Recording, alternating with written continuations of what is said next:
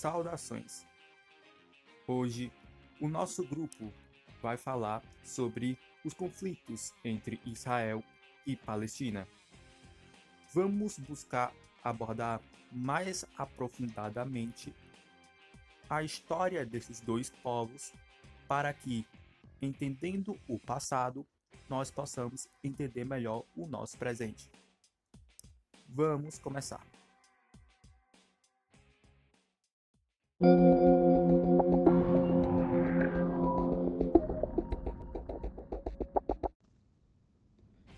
Israel possui e se originou do judaísmo, enquanto os palestinos, os povos árabes, se originou do islamismo.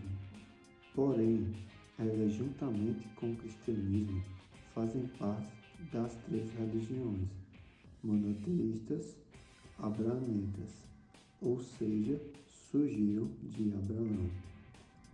Abraão recebeu um chamado de Deus a crer somente nele e a Palestina, a terra prometida. Mas além desta terra, Deus prometeu a Abraão um filho que viria de sua esposa, chamada Sara. Mesmo sendo velho, e Sara sem mistério, que daria origem a uma nação. Porém, a demora fez com que eles pensassem que um filho tido a partir de uma relação com uma serva já iria servir e poderia ser o filho da promessa. Lá na época, era comum o homem ter filhos com suas servas, caso a esposa não conseguissem a fim de ter descendência. Ismael, filho de Abraão com Agar, não foi aquele que Deus havia escolhido. Quando Sara finalmente deu à luz a Isaac, o filho prometido, ela começou a se sentir superior à serva. E então a solução foi mandar Agar e seu filho embora, com mantimentos para a sua viagem. Todavia, a água acabou, mas quando Agar deixou seu filho debaixo da árvore para não vê-lo morrer, um anjo veio e disse que não deixaria morrer, pois se tornaria uma grande nação. Dessa forma, de Isaque veio Jacó, que posteriormente recebeu o nome de Israel, e seus descendentes foram chamados de israelitas. Já os descendentes de Ismael foram os ismaelitas.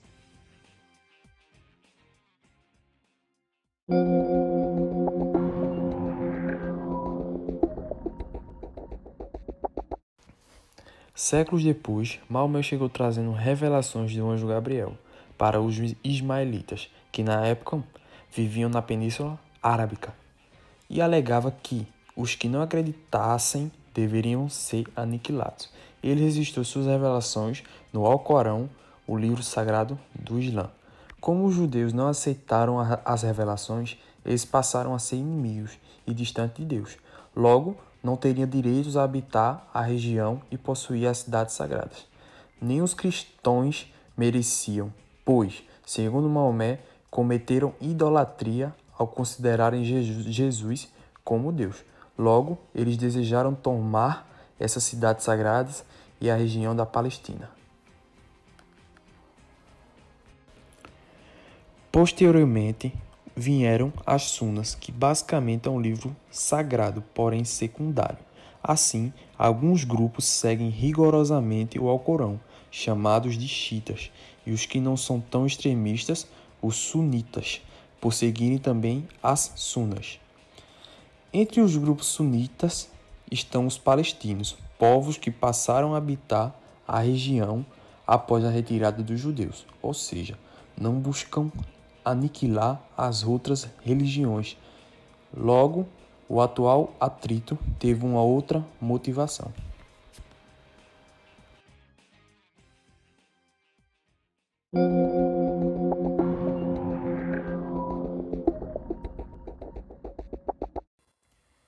os descendentes de Israel formaram um reinado com o mesmo nome. Todavia, após o reinado de Salomão, a nação foi dividida em duas por questões políticas: Israel e Judá. Israel acabou se perdendo na história após a derrota para os assírios, enquanto Judá foi cativa dos babilônicos, que por sua vez foram dominados pelos persas. Ciro, rei da Pérsia, libertou os judeus, mas os judeus não tiveram a mesma prosperidade de antes, e assim foram dominados pelos gregos e posteriormente pelos romanos. O atrito entre o monoteísmo judaico e o politeísmo romano, o qual considerava o imperador como um deus, somado aos altos impostos, fez com que os judeus criassem um descontentamento com o império, e assim os romanos expulsaram os judeus. Porém, a fuga dos judeus foi dispersiva, ou seja, se espalharam por toda parte, não conseguindo, assim, se fixarem no lugar, diáspora judaica. Como povo sem Estado, os judeus foram considerados a escória da humanidade por muitos séculos, principalmente em meio aos movimentos nacionalistas. Foram perseguidos pela Inquisição, por Hitler e por várias vezes ao longo da história. Mas por volta do início do século vinte, surgiu o movimento sionista, que tinha como objetivo o retorno a Sião, monte onde se localizava o Templo de Jerusalém, ou seja, o retorno à terra natal e à posse de Jerusalém. Todavia, povos árabes sunitas, quando viram a região desocupada juntamente com a cidade sagrada, estabeleceram-se na região. Posteriormente, passaram a se chamar de palestinos, por habitarem a região da Palestina.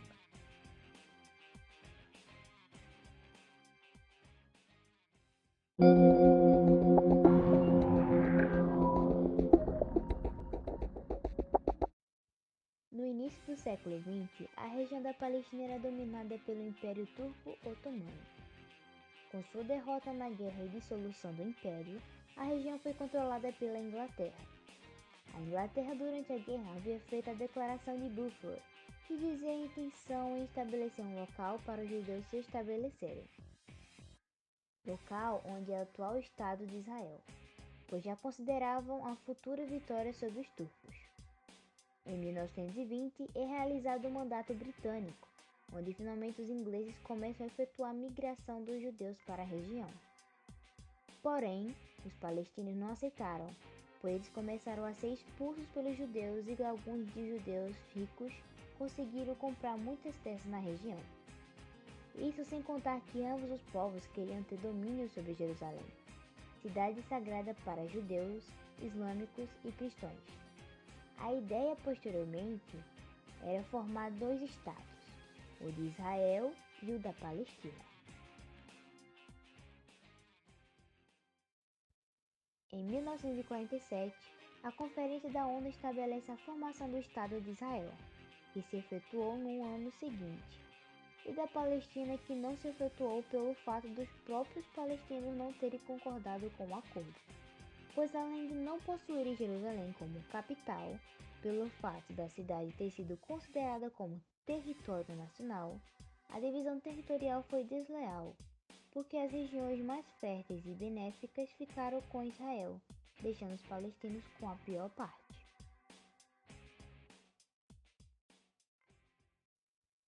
O Acordo de Oslo, intermediado pelo presidente dos Estados Unidos Bill Clinton, estabelecia que Israel aos poucos retiraria suas tropas de algumas regiões habitadas por palestinos, e posteriormente os palestinos finalmente formariam seu Estado. Tudo ocorria bem, o líder palestino e o líder israelense até ganharem dois prêmios Nobel da Paz, onde em noventa e cinco o líder israelense Yitzhak Rabin foi assassinado por um extremista judeu, isto é, sionista. Assim, o acordo enfraqueceu-se e as disputas continuaram.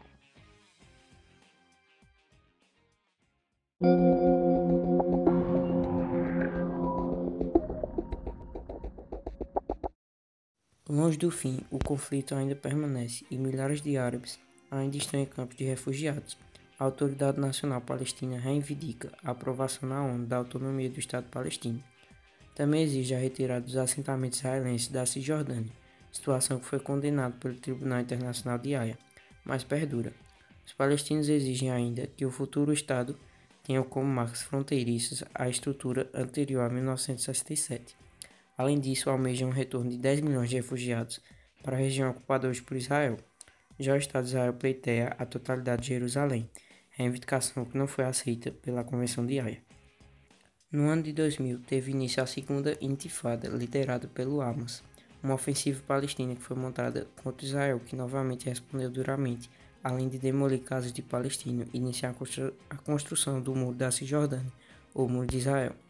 Milhares de mortes aconteceram em ambos os lados da guerra, que se estendeu até dois mil e quatro, com a morte do líder do Hamas. Acordos de paz foram feitos e, assim, teve início a desocupação por parte de Israel da faixa de Gaza e de parte da Cisjordânia, ações que resultaram no recebimento do Prêmio Nobel pelo primeiro-ministro israelense. Em dois mil e seis, a vitória do Hamas sobre o Fatah nas eleições da Autoridade Nacional Palestina elevou novamente a atenção na região, o que se intensificou com o não reconhecimento do pleito por parte dos Estados Unidos, União Europeia e outros países ocidentais. Os atentados terroristas, sobretudo com carros-bombas, prosseguiram sobre Israel, que buscaram várias tentativas de eliminar o Hamas, incluindo a adoção de embargos econômicos sobre Gaza, o que afetava também a população civil. Em dois mil e oito, um acordo de cessar-fogo foi realizado entre o Hamas e Israel por mediação do, mediação do Egito.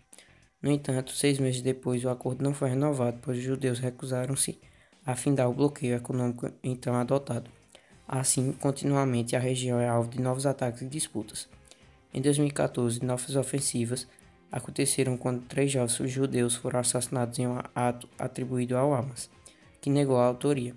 Com isso, um jovem palestino foi assassinado por um extremista judeu, rompendo com a frágil paz da região. Houve ataques dos dois lados, mas Israel, por ter melhores defesas e armamentos, também teve vantagem sobre a Palestina.